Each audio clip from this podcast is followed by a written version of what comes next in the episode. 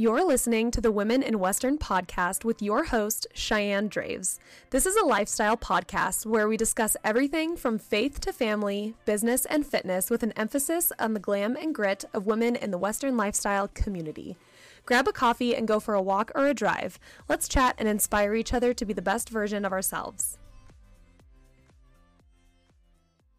Hello, ladies, and welcome to this week's bonus episode of the Women in Western podcast.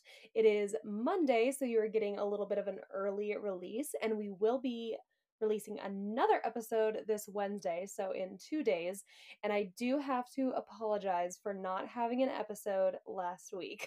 So I have had last week's episode prepped for a while. We had the date picked out. It was an interview with um, someone local. So she was going to come to my house and we are going to record together in person, which is always so fun.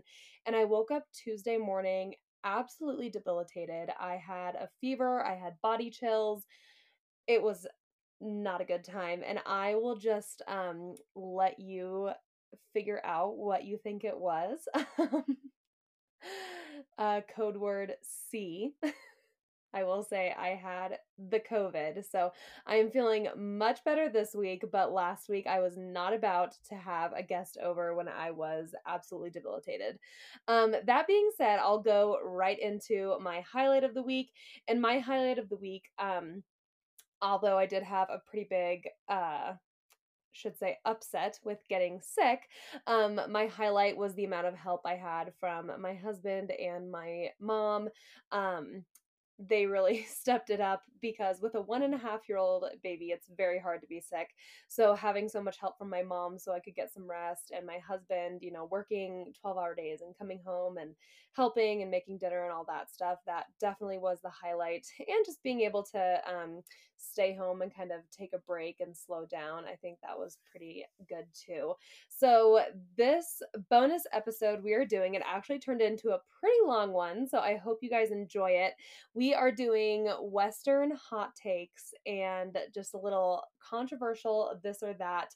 A lot of stuff in the Western industry that is um, what's the word for it? Just like stuff that's a little spicy um, that you can have opinions on and i decided to have one of my best friends aurora dan borja on. She lives in stephenville texas and i decided to have her on to do this and it made it so much more fun because we live in different areas where the climate's different and we have different kinds of horses so it just made it um, a little bit better to kind of have better conversation and i really want to hear what your guys' opinions are on these so make sure after after you listen to this episode to go to our Instagram and comment your hot takes on what your opinions are on these topics. So without further ado, let's get into the episode.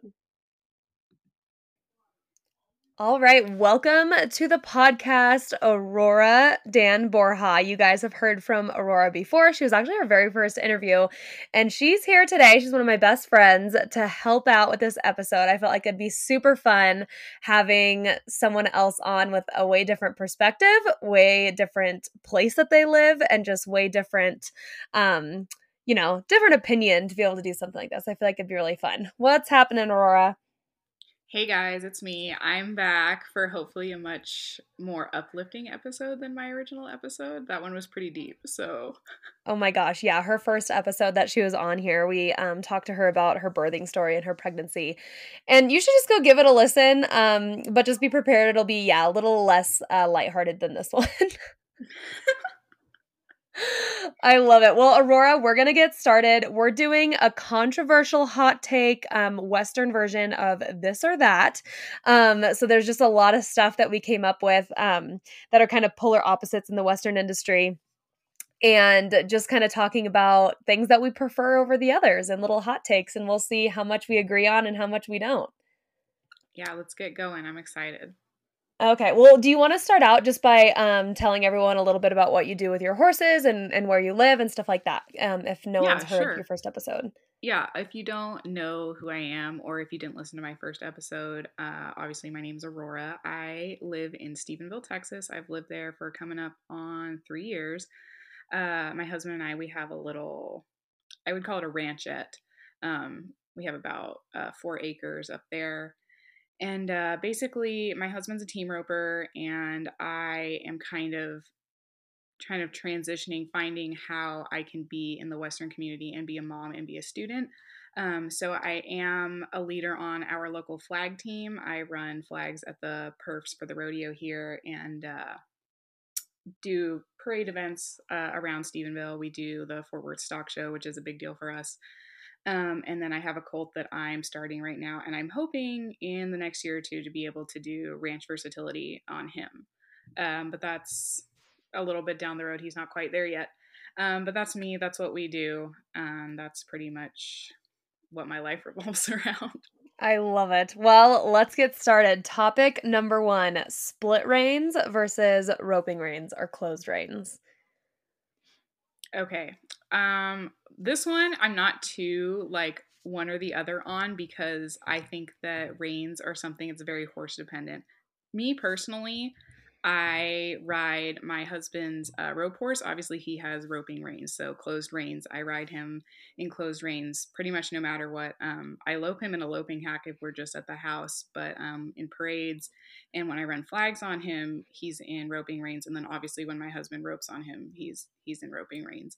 Um, so that's for him. And he's a little bit older of a horse. He's more seasoned. He's a completely finished rope horse. However, my colt, I only have ever ridden him in split reins, but that's because, in my opinion, split reins are so much more versatile. You don't just use your split reins to control your horse. Like, I use them to tie his face around um, when I was teaching him kind of to be more supple in the mouth, and and that's something you need uh, a split rein for when he's naughty. I use it to kind of tie his face down and behind his saddle. Um, and that's just that's just kind of what they're used for, right? Like split reins, it's more for cowboy, and that's that's kind of what they're for. Um, so that's just my opinion. Um, like I said, I have a little bit of of each.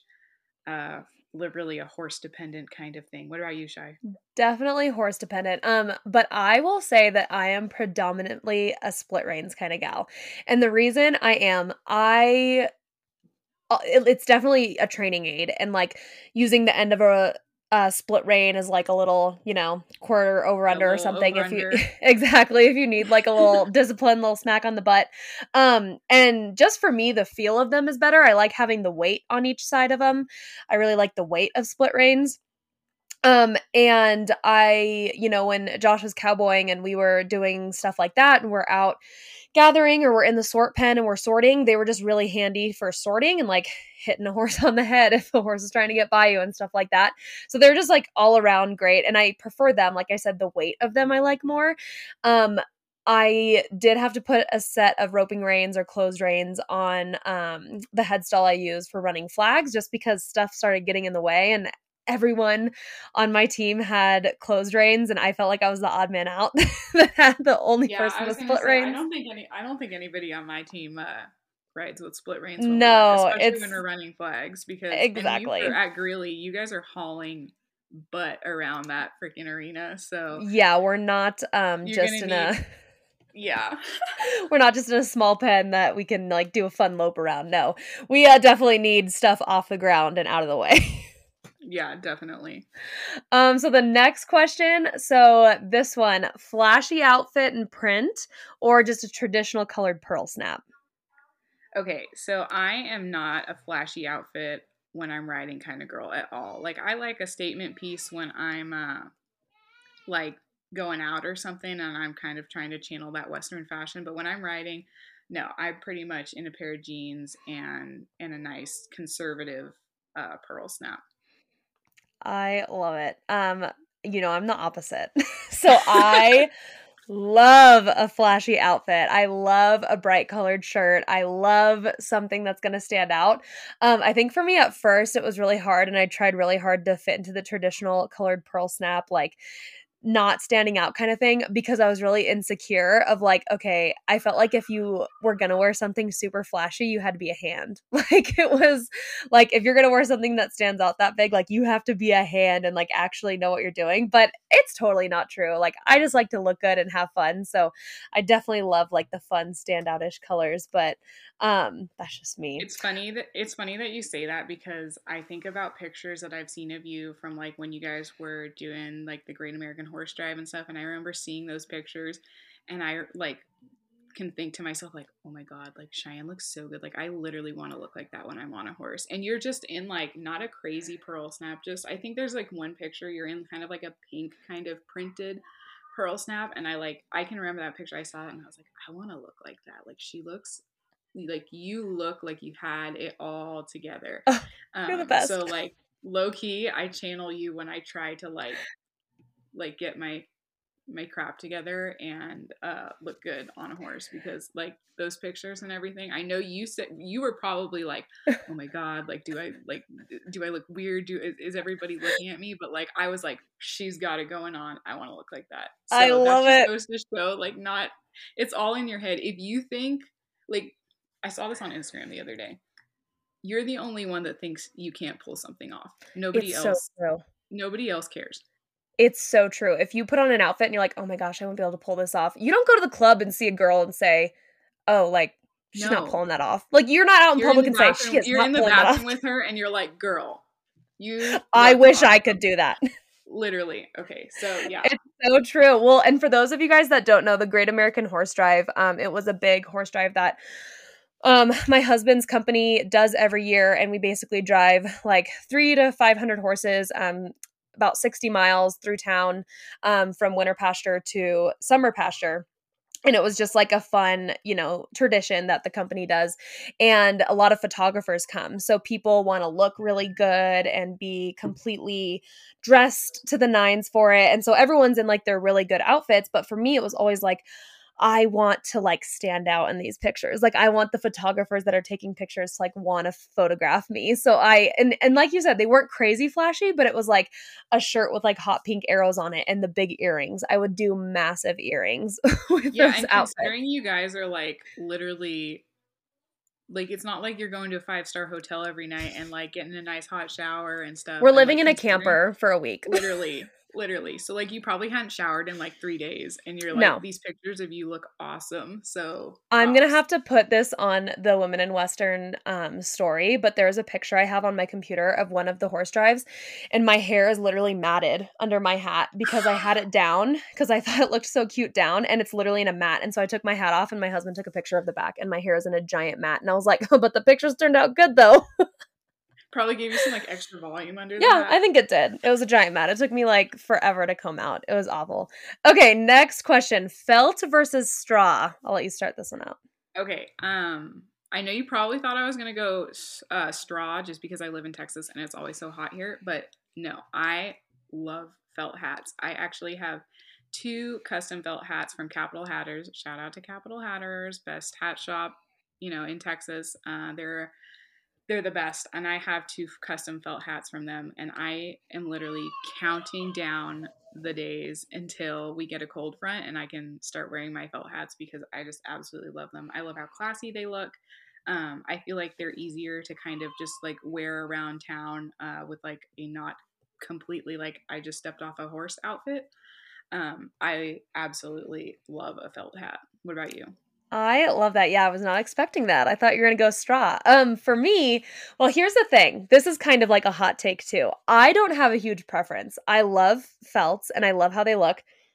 And I also love straws. I feel like in the summer, straws are super like punchy looking and you can get such a cool looking straw. There's so much like variety. However, this is where I think you and I's opinion differs. I am a huge proponent of the Memorial Day and Labor Day Mm, rule. mm, And that's because I don't live in a state where it's 100 degrees until November. yeah. But here up north in Colorado, Wyoming, Montana, we follow this rule here. Um, after Memorial Day, you can wear a straw. I mean, you can wear your felt year round, but after Memorial Day, it's okay to wear a straw. But after Labor Day, you are not allowed to wear that straw anymore. It is felt season. So I am a big Yeah, proponent of that. completely, completely different here because, like, I can remember, like, the day after Christmas last year, uh, my mom and I actually took Boudreaux to the lake in the town over, and we rolled up our pants and went, like, waded into the water because it was the day after Christmas and it was 86 degrees. That disgusts me. I hate the hot. I hate it so much. Yeah, so we don't really. I mean, I'm sure there are people out here because there's a lot of like old generational cowboys out here. I'm sure that there are people that follow that, but um, yeah, no, it's, people wear straws like year round here because it is like we just finished one of the hottest um summers on record. We're in a huge drought, um, so it's really really hot. I haven't seen anybody wear a felt in a minute because it's literally been I think every day in July was triple digits here. Yeah, and they're probably um, not coming anytime soon. Those felts no, to Texas. I know. I'm very sad. I I have this beautiful, like I said, um, I got it. My husband got it for me for Mother's Day. It's a beautiful kind of like off greeny gray color, and I cannot wait to wear it. And I'm just like that that first cold front, man. I'm ready. See, we've already had ours. We've already had our first like rainy day that I like lit a fall candle and decorated my whole house and was like this close to making chili. So Oh yeah, no, I fall decorated my house while it was like 95 degrees out. Oh gosh, no. okay, next question: running bred or cow bred quarter horses? Cow bred all the way. Wow. You know, that's so funny because I was I kind of didn't know what you were going to answer to that. Well, I mean, I don't have a whole lot. I've only been fortunate enough to uh, own two actually papered quarter horses. Um, they're my geldings right now. Um, my husband's rope horse, I don't, he's not bred anything super special. However, my colt, um, I got him specifically for his breeding. Um, he's not a running bred horse. He's pretty much uh, just Joe Hancock, Blue Valentine um, type all around ranch horse. So I don't really have a lot of experience with running bred horses. Um, but I do know that I love my cow bred horses, and I've loved every single cow bred horse I've ever thrown a leg over. I love it. Well, for me, um, I definitely am going to have to say cow bred. Um, I just don't um I don't barrel race. I don't do any timed events yet. Um, so I don't necessarily have a need for horses that are super you know that are running bred um i do love a nice athletic cowbred horse however i will say i am not a huge fan of the very short, stocky, like cutting bred cowbred horses. Um, if you've seen pictures of my horses, they are 16 hands plus, um, and they are definitely a little larger, um, not low to the ground. And I wouldn't even say they're super athletic in the fact that they're super quick, um, but they are cowbred. They are Two Eyed Jack, and um, yeah, I would say cowbred too, for sure. Yeah, it's um, funny that you say that. That's one thing that we have similar is that your two geldings are are big, and my two geldings are big. My colt's not even done growing yet, and he's he's going to be huge. And my husband's rope horse, he's he's huge too. I just got him out two days ago because he kind of has had the summer off because my husband's been working so much and not really able to rope. But I was like, we got to get in rodeo shape because the rodeo in Stephenville is next month. Uh, so we're going to be really busy with that. And he has a hay belly like you would not believe. Like he looks stout. Um, so homeboy is going on an exercise plan. You're like, we're gonna do this together, sir. Okay, next yes. question: timed events versus rough stock. Okay, uh, controversial answer because I am married to a team roper. However, I love rough stock. I absolutely love it. Um, my favorite has got to be uh, Saddle Bronc. I just I I could I could watch a whole rodeo of just like every single event just Saddle Bronc. Like I could watch it over and over and over again. It's it's my absolute favorite event. Um, my son Boudreaux was named after bull rider Boudreaux Campbell. Um, so we're I, I I just love rough stock events. I think if I was a dude, I would have totally tried to do rough stock. I'm actually um, going to be riding a steer in the ladies' steer uh, riding event at the Tarleton Halloween Rodeo because I kind of uh, opened my mouth and said that I would do it, and now I have to because people have volunteered to pay my entry fees. so stay tuned to see how that goes. Um, and I kind of have a goal of mine to at least enter like a ladies' ranch bronc once before I'm 30. So I have three years to do that. Um, oh, yeah, you totally can. Thank you. I appreciate that. I have a Hancock colt, so I feel like I'm already like preparing for that. Um, but yeah, definitely big rough stock girl. Me too. I'm a big rough stock gal. I've never been super obsessed with timed events. Um, my husband, when we met, he has rode his fair share of um, ranch rodeo broncs. So he did a lot of ranch bronc riding, and he actually rode his last ranch bronc when I moved out here in two, uh, 2016 up at the Terry Bison Ranch in Wyoming. And uh, you, is this the Terry Bison Ranch? Uh, yes. Oh yeah. and the pickup man kicked him in the head. The pickup man's horse kicked my husband in the head, and after that, he was like, mm, "I don't need to do this anymore." Yeah. And now he's a dad, so I'm like, nah, we can we can cut that out. But yeah, we we do have a have a love for the rough stock. I have some friends that ride broncs and it's just really fun to watch. I'm obsessed with it. Um next one, cinch or Wrangler jeans? Neither. Kimes all the way. Ooh, hot take. um, and I'll tell you why. Until very recently, I could not get a pair of Wrangler jeans to fit me. I am very petite. Um, and I can remember a couple years ago, I was at the NFR in Vegas and I was at Cowboy Christmas and I went to the Wrangler booth and I was like, why do you guys like, why do none of your jeans fit me? Like, literally, like, to the point where you could just pants me. Like, I couldn't get any to even remotely fit, fit me and um, the lady there she was like oh it's funny you say that because the like our ceo's wife has been working on a line because she's really petite too and she wants more jeans like out there for more petite women um, but we just haven't like got to like getting it out there yet. And i was like oh okay like cool let me know when that happens. And i still um, I, I don't have any wranglers.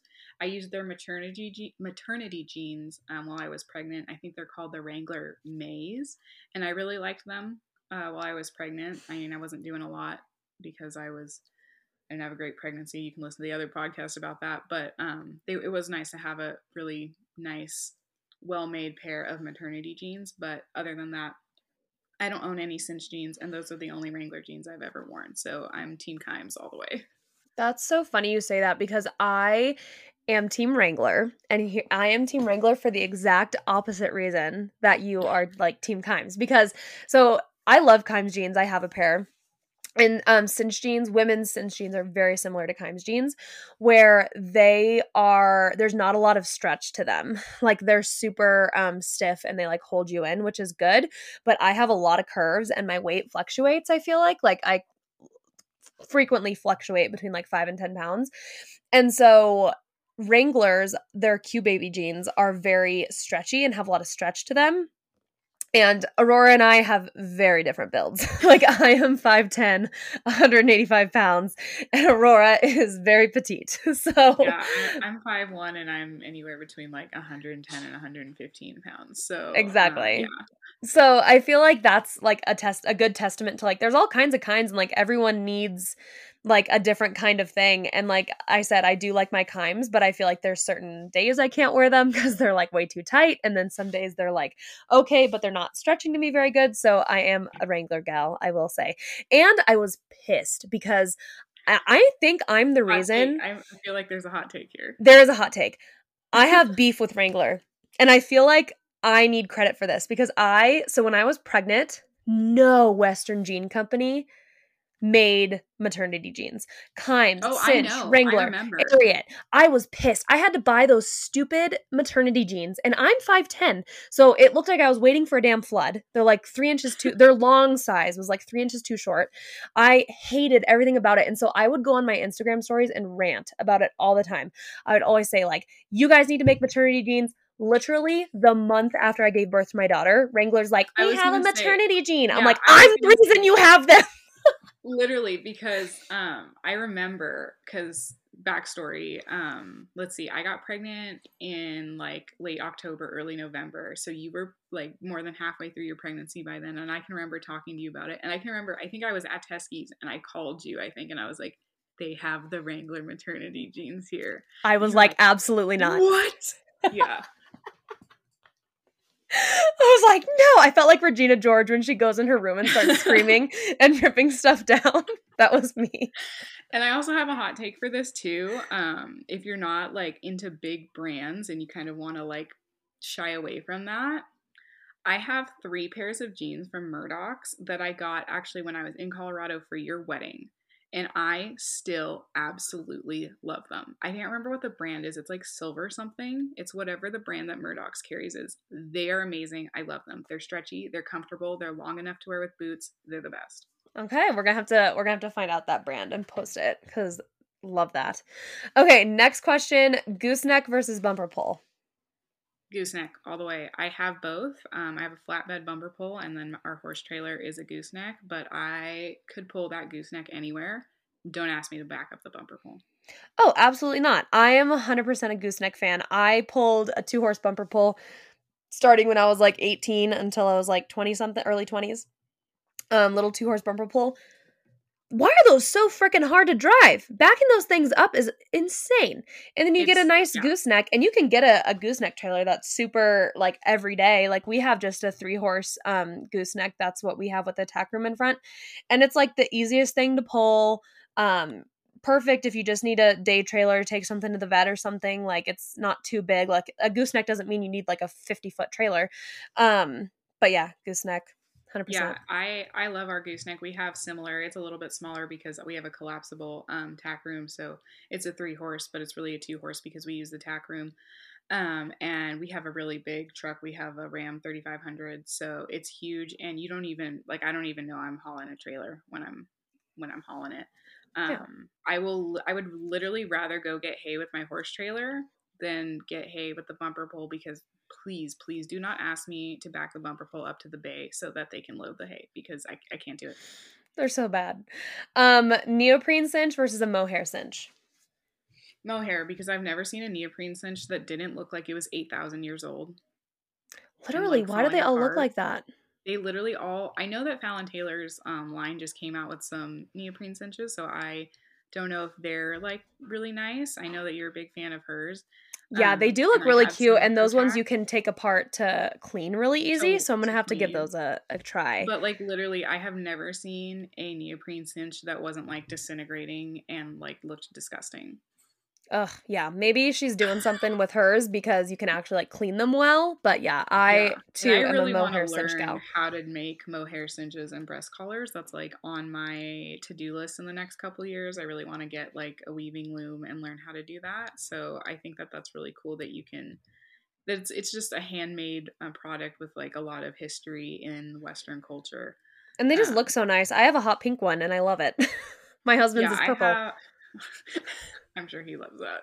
oh, he loves Um, it. I actually just put um, I had a blue one that was on my rope saddle, but I sold my rope saddle and I actually just put my blue one on Boudreaux's saddle, so it's really Oh, so cute.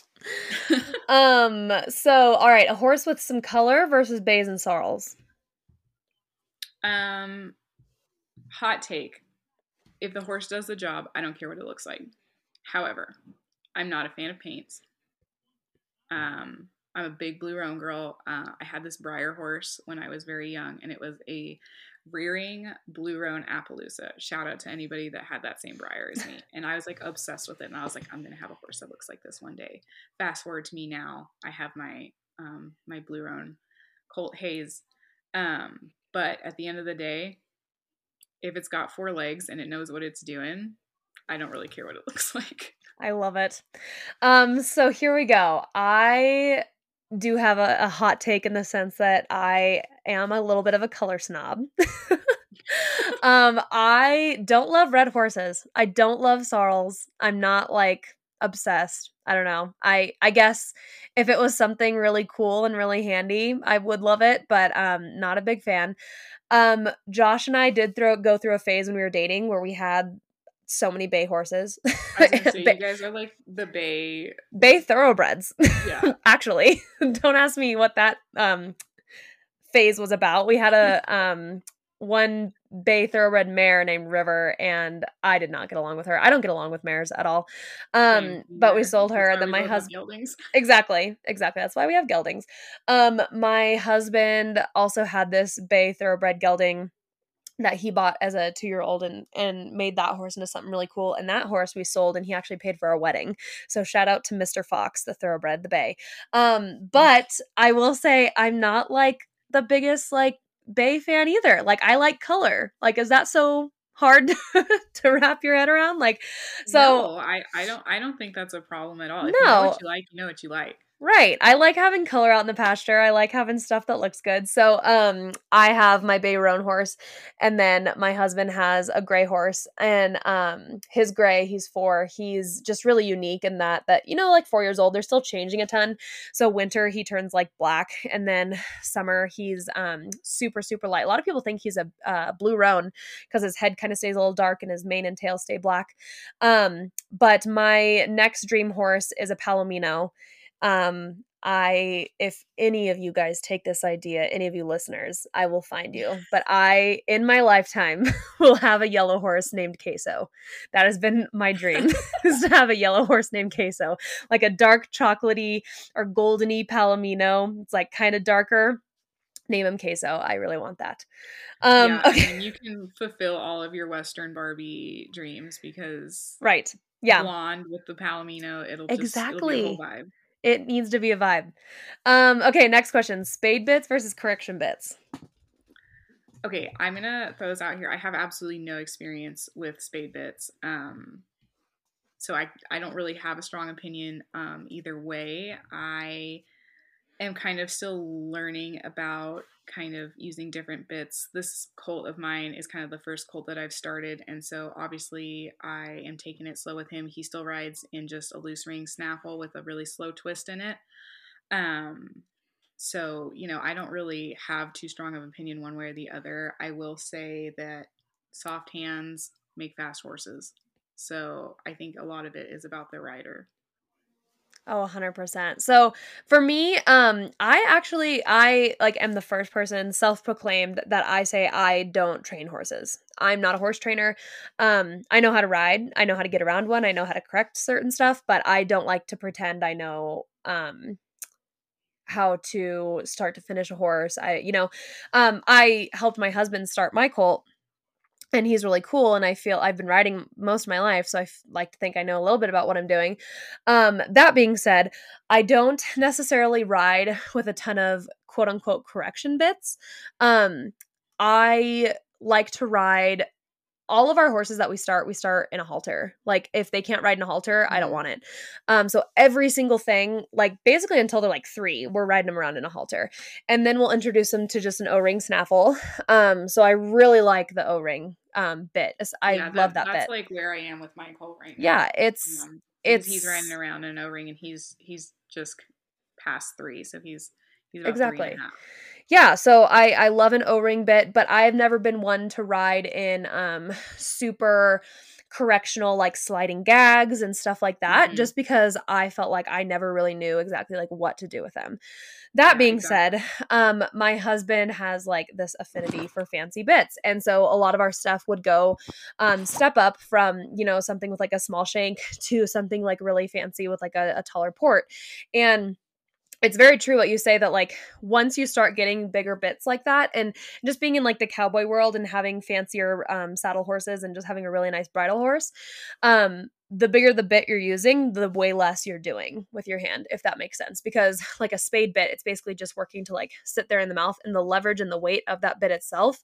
is basically doing all you need. So by the time you're riding with something like a big spade bit um it that's a finished bridle horse that you're not really needing to do a whole lot of work on um, but yeah, I would definitely say spade bits. I've just never worked with a ton of like correction bits and, and worked a ton with that. I feel like that's when you get into the nitty gritty of like this horse does one job and it needs to do this thing really well. So we're working on this one thing.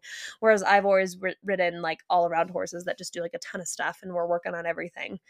Um, so yeah, I guess that's my yeah, hot and take. it can be really overwhelming. Um, like like I said, I want to try and get into ranch versatility in the near future, which consists, you know, of reining, cutting, trail and pleasure classes and that world let me tell you the bits in that world it, it's crazy. I have already i'm not even in it yet but the research that i've done i've already learned so much.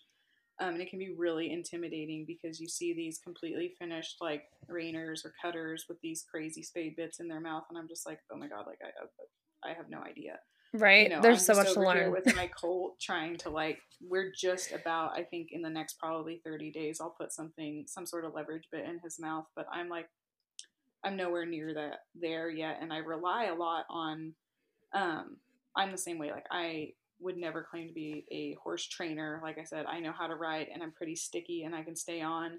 Um, but I rely a lot on the opinions and advice of people who are more experienced than I am to kind of help me out and tell me, you know, when they think my horse is ready for, you know, a step up. I did not put the first couple rides on my colt. I sent him off for 75 days because I'm a mom of a baby and I cannot get hurt. Um, so, you know, I kind of call that trainer up. Um, actually, Christina's husband, Joe, helps me so much with my colt. So I think a lot of it is just being humble enough to be able to take other people's advice and opinions. Oh, 100%. And like bits in general are like the most controversial, I think, I think in the oh, Western industry. Yeah. Holy moly.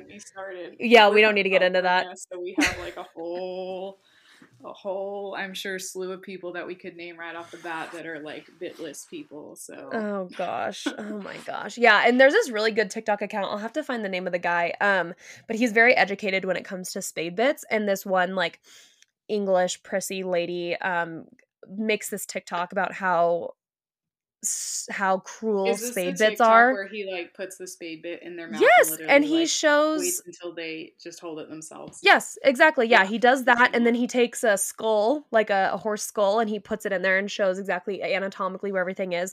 And he doesn't do it meanly. Like he rebuttals this girl very matter of factly, just to like educate her. He's very educated when it comes to spade bits. So I'll have to find his TikTok, and I'll post it on the on the Instagram. Um, next one. Do we wear authentic tur- like wear our authentic turquoise jewelry like go all out with our jewelry when we're riding or are we going no jewelry when we ride okay um i would say yes to both but on different kind of occasions day to day no i do not wear uh, my turquoise jewelry when i ride because again i live in texas and it's a thousand degrees here and if i went to ride and then got off and tried to take my rings off i would be so hot and my hands would be so swollen i would not be able to get them off um, but that being said, when I get dressed up for either a rodeo perf um, or a parade or something like that, I do really like to embrace kind of the glamour of the Western industry. In that, I usually have my hair curled or in some sort of like fancy bun under my hat. I usually have full glam makeup, and then yeah, I do put my rings on and usually like a choker or something that you can see under my pearl snap. Um, so just different things for different occasions. But no, day to day, I take my jewelry off because it's hot down here.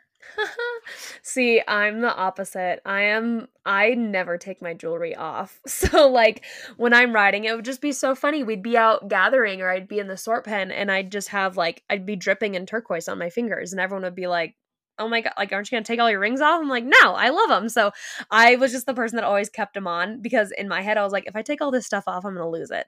So keeping it on was always like you know what i wanted to do and i just loved exactly and i just loved the um it was kind of the look for me of like an Adrian Brannon look. Like if you've seen a lot of like her content, like she always had like red oh, lipstick I'm like and like I'm minorly obsessed with her. So, oh, obsessed. Yeah. So she um she kind of inspired me too where I was like, I'm the female out here that is like having to prove herself like 10 times more than any of the guys in order to like ride well. And I don't want to brag or anything, but I felt thought I held my own. And so the fact that I would like be able to wear like my full drip of turquoise and have some like lashes on while I'm keeping up, you know, that would be really fun for me. So I always like wear all the wear all the turquoise. Um, indoor rodeo arena versus an outdoor rodeo arena. Okay, I know we're gonna be different on this one. I'm 100%. indoor girl. I'm a big indoor girl. You know, our big rodeo here that I'm really involved in um, is at Lone Star Arena here in Stephenville, which is a completely uh, indoor arena. Um, so I'm a little bit partial to that. And again, it's hot here, so when you have a climate controlled uh, environment, it definitely makes things more enjoyable. Oh, 100%. Yeah. You know, I am a big outdoor rodeo arena gal. Um, here, our local rodeo, Greeley Stampede, that I run flags for, it just, for me, just feels so much bigger. Like having an outdoor arena and then having the sun shining, and then we can do like fireworks at night and stuff like that. Um, and just rodeos like that, like Cheyenne Frontier Days, um, Reno Rodeo, like just rodeos like that where it's outdoors. Obviously, those are all places that are like up here north. So the climate's a little better, but it just is so much prettier to me when you have like that scenery and everything all around. I'm obsessed yeah, with it. I think the only open air rodeo that I've personally been to would be Reno because I, I mean, I've been to you know the grounds up at Cheyenne Frontier Days, um, but I've never you know actually been to a perf there. Um, so yeah, I think I'm, that's just kind of more of the location, you know. Right, like down in Texas, I mean, and just like a lot of the rodeos down south when you look at like NFR like there is something to be said about an indoor stadium arena like that yeah, is a is. vibe and a lot of our arenas you know are also double as something else like Dickies Arena for example which is where they have a lot of stock shows and um, rodeos down there. That's also a huge concert venue. Um, the Fort Worth, the rodeo that's takes place like at the stockyards. Like there's one every weekend, and then they do like a Wild West show there too. Um, that's completely indoors. It's the Cowtown Arena. So yeah, it's just kind of location, but they do feel very different. I would say huge different. Um, okay, so what are we feeding? Grass versus alfalfa hay? I have an um, opinion on this, but I'm gonna let you go first. I, I have I have opinions too, and I think okay, so I'm a little bit torn. Um, I think that the healthiest horse is a horse that's just grazing. So um, I have two horses right now. Well, I have three. Two of them are in pasture with a grass round bale um, because we're in a drought right now in Texas. So our hay situation is pretty bleak as it is. Um, that aside, I do believe that the healthiest horse is a horse that basically just feeds itself, is free fed. Um, so my two horses that one's retired and then my husband's rope horse, they're just free fed on a huge uh, round bale. My colt, however, he gets alfalfa cubes. Um, because I think he's still growing and he needs nutrients that is not in the grass that we have out here. The grass that y'all have up north is so much more nutrient dense than the grass that we have here. Like the grass the grass we have down here is terrible. Like I will say it. It's terrible. Um, so horses I think that are growing or pregnant mares, they need something else. Uh, whether it's a supplement or alfalfa. That being said, alfalfa is a lot more expensive.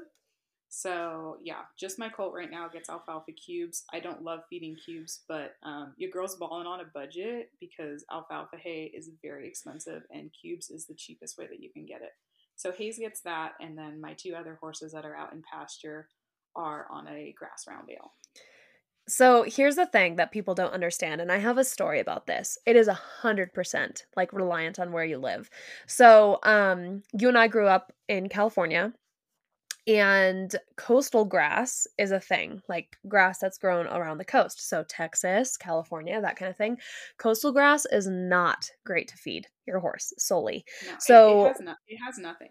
No, it's nothing. And so when, you know, us growing up in, in California, our horses were always on either alfalfa or an alfalfa mix with grass. Um, and then horses like down in Texas, like alfalfa is something you have to like feed. Um, so I teach equine dental school. I taught one in Wyoming, and we had someone there, um, this guy from Texas, that I don't think he'd been out of Texas much. And, you know, he saw what we were feeding horses up there, and he's like, Oh, our horses down in Texas, like we have such high performance horses that we can't we can't feed them just grass. Like they're they they wouldn't be okay. Like we have to feed alfalfa. I was like, oh well, out here like the grass is so much better. It's so much higher quality. Like it's very high in like protein. Like it's it's very good. So I was like, you know, out here grass is fine. He's like, oh no, like they wouldn't like my performance horses are are so much. They need this, this, and this. They need alfalfa. They wouldn't be able to survive on just this. And it just like blew my mind that day. It just made me so passionate about the grass versus alfalfa argument because I was like, yes, where you live, the grass is not good. Here it is good. that yeah, being if, said, you can see the difference. If you oh, look at a truckload, yeah. like I can I can tell a truck that's come from pretty much anywhere like north of Colorado. It looks so different than the grass. Uh huh. Oh, last um, time Christina was here, she was like, "Your hay looks so good." I was like, I forget what it's like living on the coast. Yeah, because our hay literally like it looks almost like straw sometimes because yeah. it's just it's nasty. So yeah, I think people that have only had experience in one area of the country don't really understand that it differs and they don't understand kind of like the breakdown and, and the different nutritional value. Hay, yeah, yeah, nutritional value like alfalfa is not even a hay; it's a legume. Right.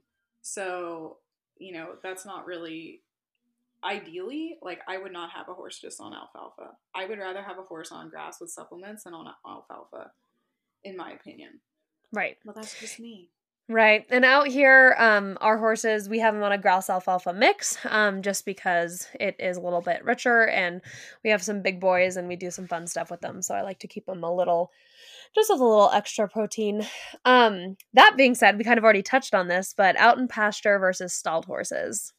Yeah, kind of just to go off what we were saying. So again, not only do I think that healthiest horses are free fed, I also think that the healthiest and happiest horses are in pasture just being horses. Horses are not meant to be kept in boxes. Um, and that's something that was huge eye opening to me, and I'm sure to you when I left California, where there's, you know, so many of these huge equestrian centers where literally these horses are in like these 10 by 10 boxes like their entire life. Or even in a what you call a quote unquote pasture in in California is not, or at least in Southern California, there are very large grass pastures in Northern California. In Southern Cal- California, there's no large grass pastures. Oh no. Um, so um, my two older horses are out in pasture, and I think that they're the happiest out there. They're just being horses. Mare's retired. My husband's rope horse, he kind of just does his thing. My colt is stalled because I don't trust him to be uh, out in pasture quite yet. He was out um, a couple, it was in the middle of July, I believe. Um, I had put him out to pasture because I was like, I really just want him to be able to just be a horse for, you know, a couple days and he ran through a fence, and um, I had to take him to the vet on a Friday night at about midnight, and he cost me a little bit of money. So since then, he's uh, kind of been stalled, but I do ride him almost every day. And if I don't ride him, he is tacked and standing all day um, because he's colt and that's what he needs to do. Um, so I would prefer my horses all to be out in pasture, but um, Mr. Hayes is not quite up for that yet. Um, for his own protection, he will be stalled for probably until further notice. yeah, until further notice, until he can handle the responsibility of being out in pasture. And also, you know, I only have so much room, and he is gelded, but he's still kind of an idiot, and I have a mare out there in pasture. So I just don't want to deal with the drama of having, you know, a semi freshly gelded colt out there with my mare, and she's gross. oh, 100 percent. She just gets gross, and I'm not going to go into any more details, but she gets gross with the boys. So that's my opinion on that. So, my opinion is actually a little bit of a hot take. Like, people would probably think that I'm going to say 100% like out in pasture all the time, but I think there's a time and place where horses, um, need to be kind of like kept nice in a barn. Like I look at horses like these super nice reiners and cutters that are started um you know like these um high performance horses that are needing to look really show ready and they're needed to be fed a certain thing and then they're being ridden for x amount of hours a day so they're already out of their stall doing all this but they're these high performance animals. I think it is important for something like that that's so expensive and so pricey and there's a lot of money wrapped up in them you know definitely i think it's a good idea for those horses to be stalled and on really nice shavings and that kind of thing um, but for horses like our horses where you know they're not high performance animals they're our horses are are very nice and i will say that but they're not um they get scraggly in the winter. They're not, you know, like yeah, kept super say, well. You're, you're, not body clipping them. You know, We're not body clipping them. Um, they're not super shiny. They're just well, you know, in the summer they're pretty shiny, but they're they are out. So we have ours turned out.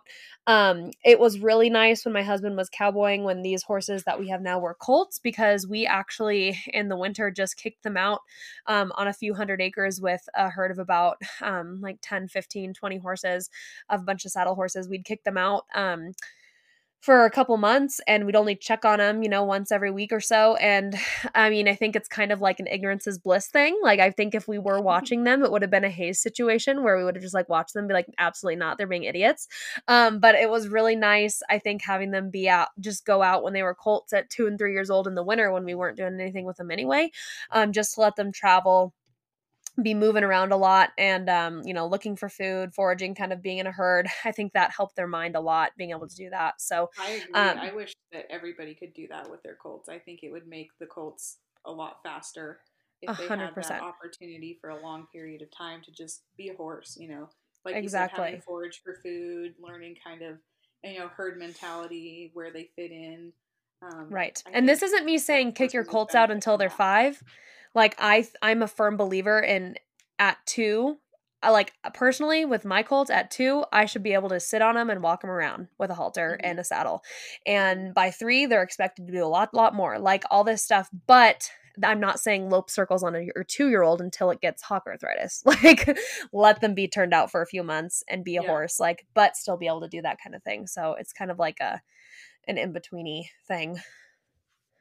Um, okay, sport boots versus naked legs when you're riding. Okay, I have a hot take on this. Ooh, I am not it. one of those girls that have like a tack room organizer with like 85,000 pairs of sport boots. If you have that many sport boots, you have too much money. And I'm just, that's my hot take. That's my hot take. it. Because I have probably maybe six pairs, maybe. Um, you know, and some of them like I only use for parades because they're like patriotic or whatever. And then my husband has ones that he only uses when he's team roping. Um, but bottom line, I'm more of a naked leg person because I don't, I'm sorry, a pair of fronts and backs, it's like two hundred and fifty dollars. yeah, they are I don't have that much.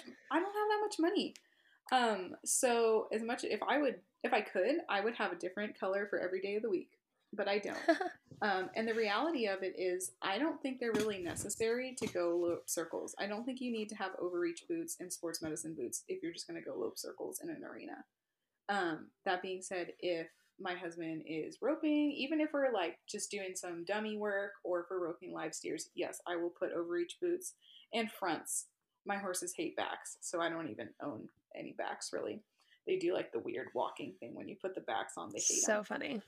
Um, but yeah, I will put some boots on if we are doing something that's a little bit more, you know, athletic, so to speak. Um, but no, just to go get on my colt and lope them around the arena. No, I don't put I don't put any boots on. See, I'm not a sport boot gal. The mostly the reason I have them is for some arena work and um we have them sponsored with Colorado Stars and Stripes to wear for events like that, but even when we were out cowboying and doing all that stuff and out in the mountains all day and we just took our horses on a pack trip and had them up in the mountains, even for all that, we I don't use sport boots. I just I don't know. I just never have been obsessed with them. I I don't know. Yeah, I think for a lot of people, they're more for the aesthetic than Yeah. um like anything else. Big time. Um, now I understand, like you know, with reining and and cutting, a lot of them use like the really high quality leather boots, um, splint boots and stuff like that, and that's fine. Again, I don't have that much freaking money, so right. um, I have a couple pairs. Our team, our flag team, we have different um, polo wraps that we use, and those are mainly for the aesthetic reason. Exactly. Okay, cowboy hat versus ball cap. Personally, I wear a ball cap more because, it, like I said, it's so hot here. Um, and I'm not a really big straw girl. I have a few straw hats, but I don't necessarily wear them while I'm riding a lot. Um, most of the time, it's because I, if I am riding, I am rushed most of the time because I have a one year old. So it's, I'm going to run inside, I'm going to change, I'm going to throw a ball cap on, tuck my hair under it. I have a lot of hair also. Um, and I'm running out, I'm tacking up, and I'm going. So I don't really have a lot of time to like decide if I'm gonna wear um, a cowboy hat or not. And I have so many ball caps. I could probably wear a different ball cap every day of the week for three months. Like I have I between my it. husband and I, we have so many ball caps. Um, so that's kind of my go-to. I'm a ball cap gal as well. I love a ball cap. I I don't know. I do love a cowboy hat for certain situations, but most every day I'm going to be doing a ball cap. Well, and you and I both have really long hair. Super So long hair. having you know the hole in the back kind of gives you that extra security, um, and you know your hair can either stay up in the pony or in a bun or whatever, and it's just out of your face. I hate having my hair in my face when I ride. Oh, me so too. whatever I have It to needs do to be out. get it out of my face is fine. Okay, twisted X's versus Hey Dudes. Um, I'm gonna say Hey Dudes. Hey Dudes are huge here in Texas, um, and in Stephenville specifically. Um, so I'm big Hey Dude girl. I have had both, um, but I love Hey Dudes. I love how light they are. Um, I kind of wear them for more around town.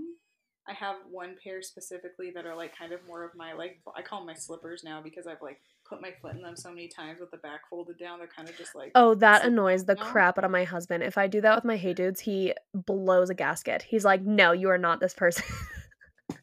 He's like, "Put the heel up." That's so funny. So yeah, I have a pair that are basically just slip on like that, and I'll wear them out to the barn. And then I have a nicer pair that I'll wear like you know out to town and to school and stuff. Um, I just think the main thing for me is I never had the twisted X's that were slip on. Like I always had the I think they're called the driving moccasins. Um, so you have to tie them. Um, So I think it's just more of the convenience factor. And then again, the weather. I do I have not worn my twisted X's in months because it's so hot here and they're they're more for cold colder weather, you know.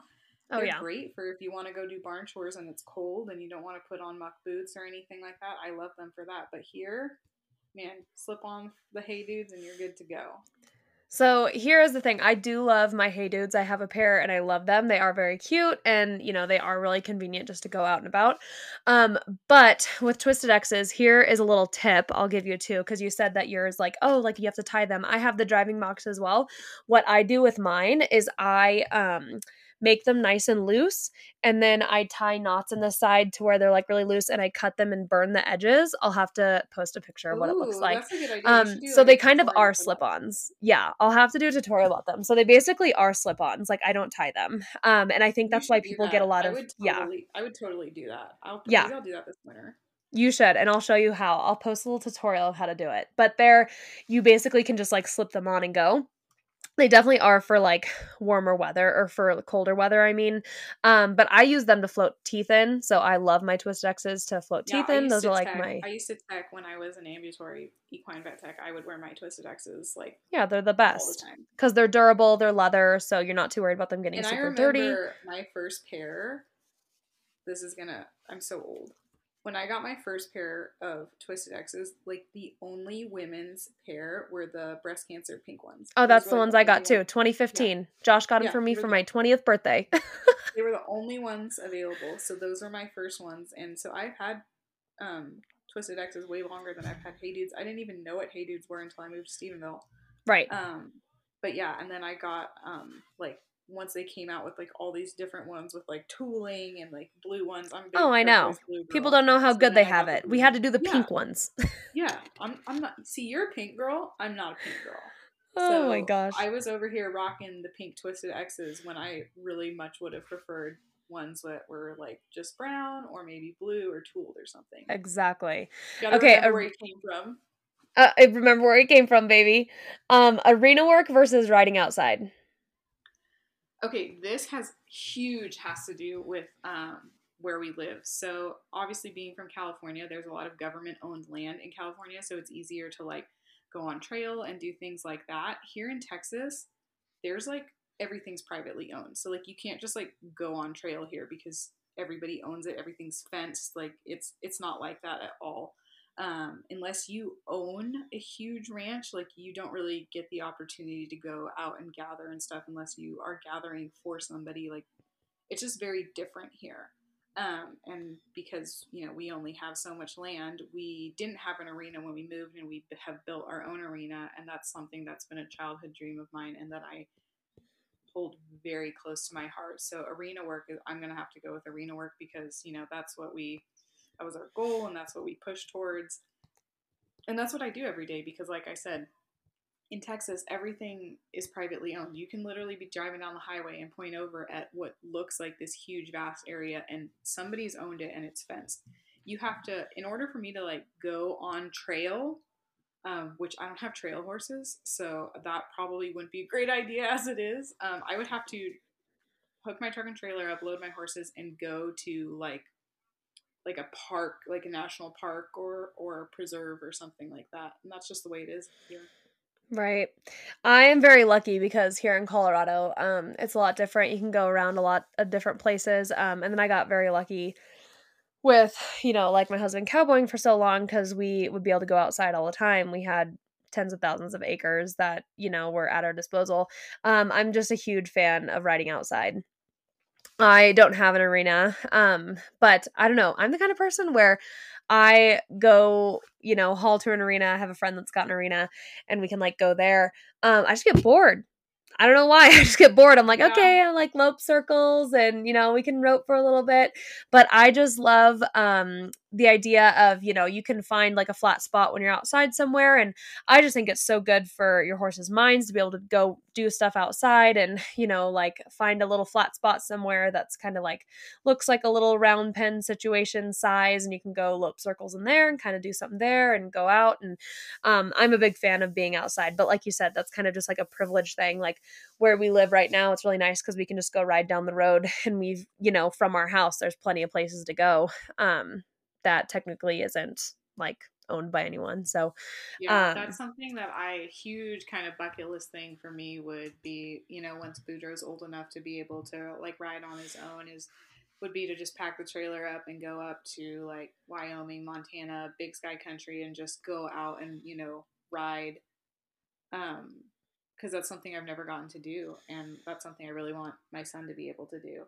Um, so that's definitely on the to-do list. In well, you guys know we um, you're always welcome to come with us.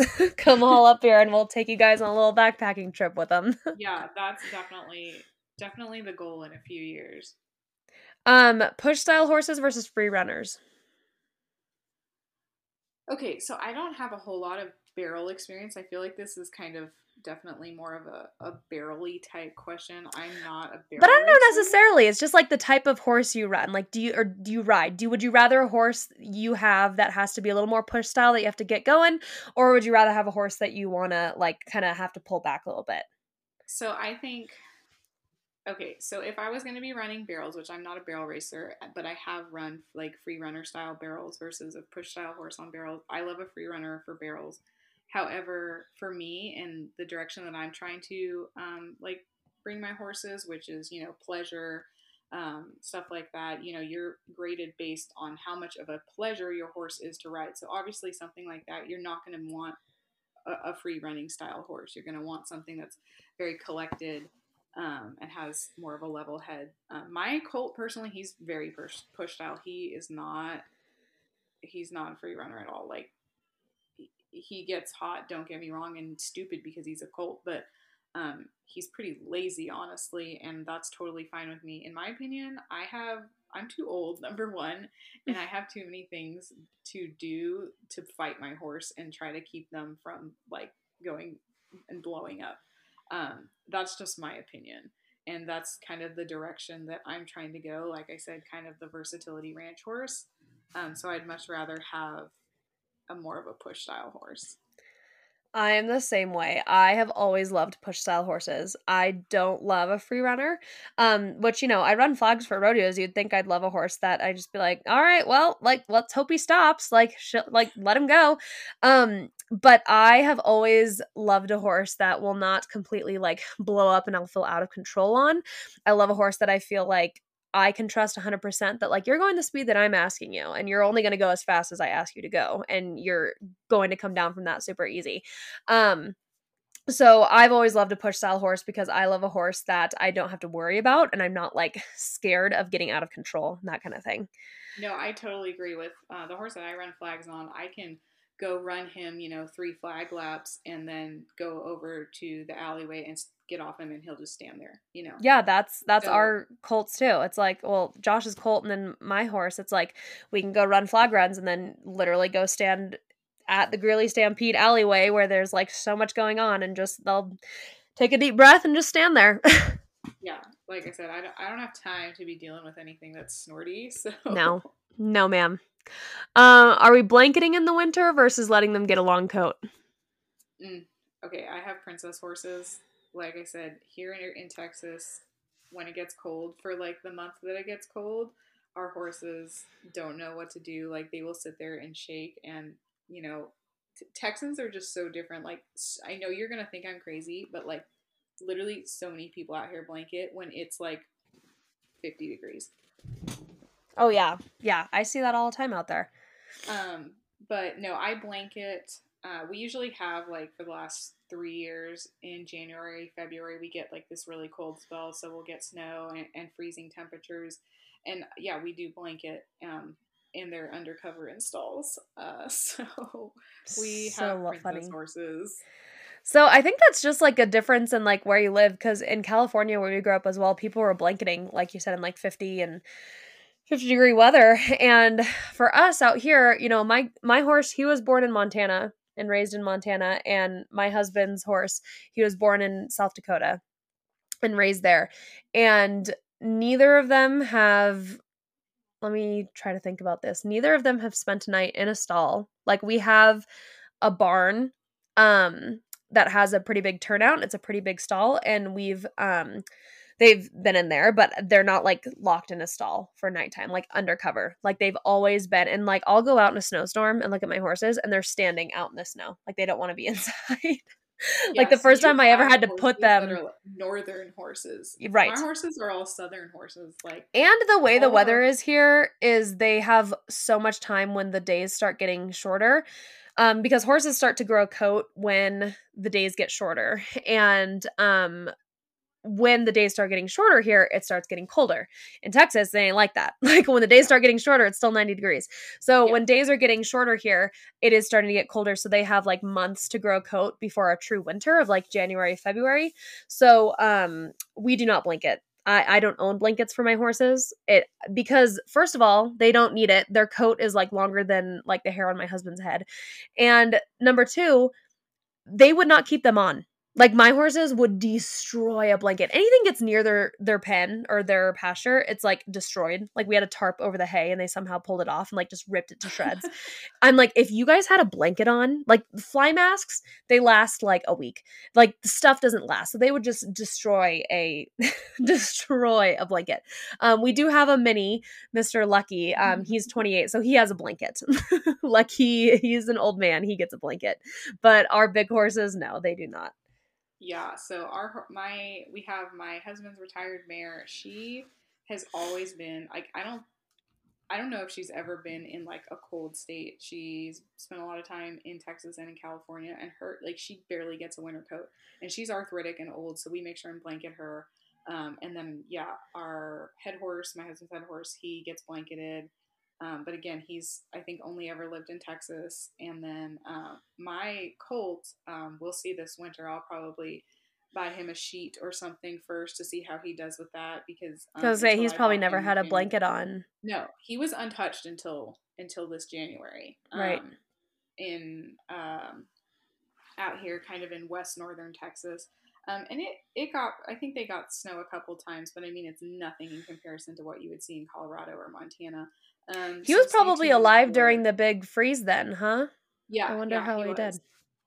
Uh, he was pretty shaggy. He had a pretty good coat when I picked him out because um, I I bought him in January. So I mean that's pretty much dead of winter. But that's the thing about li- living in a really hot climate is keeping a blanket on them keeps their coat short because it's not mm-hmm. getting super cold to where they need that coat. So no. keeping that coat short is actually helping them by keeping a blanket on them, if that makes sense. Yeah, yeah, it's like a perpetual cycle. Um, right. Yeah, stay tuned for this winter to see how Hayes does with his blanketing. right. Um. Sh- last question. Last this or that. Shavings in the trailer, or are we just doing plain rubber mats? Just mat mats. I do not do shavings in the trailer. Absolutely not. You and I can agree on that. I hate no, shavings in the trailer. Time for that. Cleaning that is a mess. I mean, maybe if see, I don't even know if we were doing like a really long haul if I would do it. No. We had a girl on our flag team and she would only put them in one little corner, like a little ball, not even where the horses were. And I'm like, what's that? She's like, oh, that's if I have to pee. Because she didn't have a living quarters. So she literally put shavings down for herself. Literally. Okay. I, I was like, um, okay, so maybe I'll do that. good idea. Because I have done my fair share of peeing in the trailer. Um, A hundred percent. So yeah, that's that's where we go. Life hack, cowgirl life hack. Cowgirl life hack. Put shavings in the trailer, but just for you. for you to pee. That's awesome. Um, all right. Well, with that being said, we are all finished. Aurora, thank you so much for being a part of this podcast. I feel like this was a really fun bonus episode that people are going to love. And guys, I want to hear what your hot takes are. So go on our Instagram and let us know if you agree with a lot of these opinions, if you don't agree with them, what you think. Um, go ahead and give us a follow on Instagram at Women in Western Podcast. And we will see you this upcoming Wednesday for the second episode of the week. And until then, have a great rest of your day.